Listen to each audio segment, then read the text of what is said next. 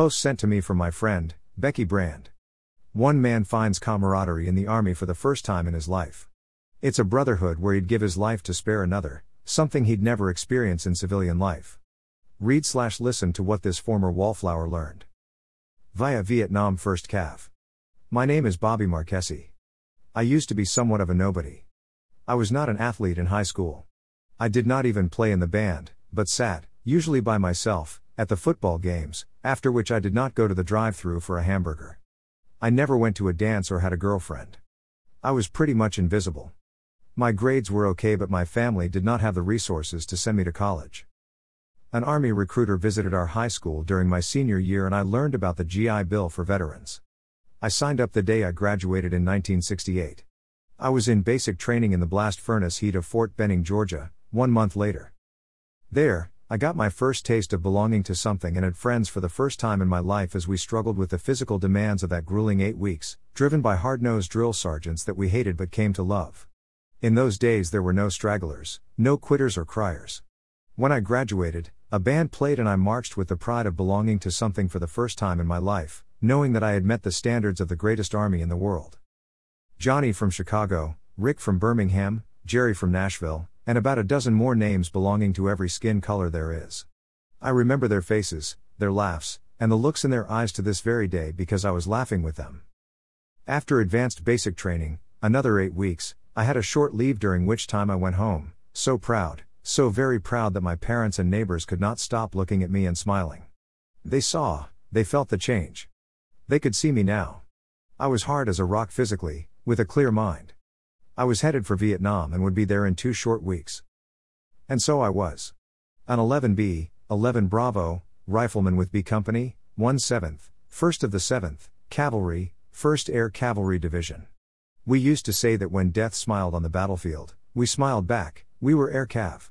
Custer's little Big Horn streamer flew from our standards, and while the butt of wry jokes, we thought of ourselves as something special because we were under the same colors almost 100 years after his demise on a Montana battlefield, defeated by warriors just as fierce and determined as we were. I mention this only because it added to the mystique we felt that we owned, soldiers who swept on swift birds of war called Hueys into remote areas where we would engage our enemy. Unlike our cavalry predecessors on horses, my first combat assault in a gaggle of 18 choppers carrying 96 men in our company occurred on December 15, 1968. I was still pissing stateside coffee, I was told, as a newcomer, but I was embraced by those battle-hardened 18-year-olds like a brother from day one. I was not in the stands, alone, at the games anymore. I was a part of a dance that I would not trade for a prom experience for all the money in any bank. I was the prom king, I was a soldier, dancing with brothers who shared the fiercest love, never dreaming to let them down. I would die for them and they would die for me. Despite, even because of the wound that broke my back, I carry that love in my heart now, almost 50 years later, thankful for the chance to have done a heroic thing, something that we all aspire to. Vietnam was a disaster for our country, and I lament the loss of 1 million lives, both American and Vietnamese, but I would not trade the experience of it all for anything. I have never met a Vietnam combat veteran who would. They may cry at some memory, or go off someplace far away in their mind in the middle of the day, caught up in some distant thought of swirling colors, smells, and sounds, but they are always proud. They showed up. 3 simple words that carry a weight known only by the brotherhood who wear the patch.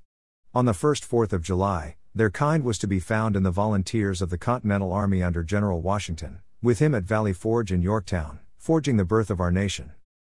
And I, Bobby Marchesi, wallflower and once a nobody, am one of them. I fly a flag on this day, proud to know that I was a part of those who have always tried to do the right thing so that we can live in the greatest nation that the history of our world has ever seen. We are not perfect, and we have made mistakes, but our heart is big. It is in no way necessary to serve in the military to feel proud of this day, but it is special to me, for reasons I have tried, however clumsily, to express. Today, Bobby Marchesi is a proud American who greets everyone he passes with Happy 4th of July. P.S. I earned my degree on the GI Bill after the war, and I have 2 sons. One is a star on his high school's hockey team and the other plays trombone in the band. I make sure that everyone knows who they are.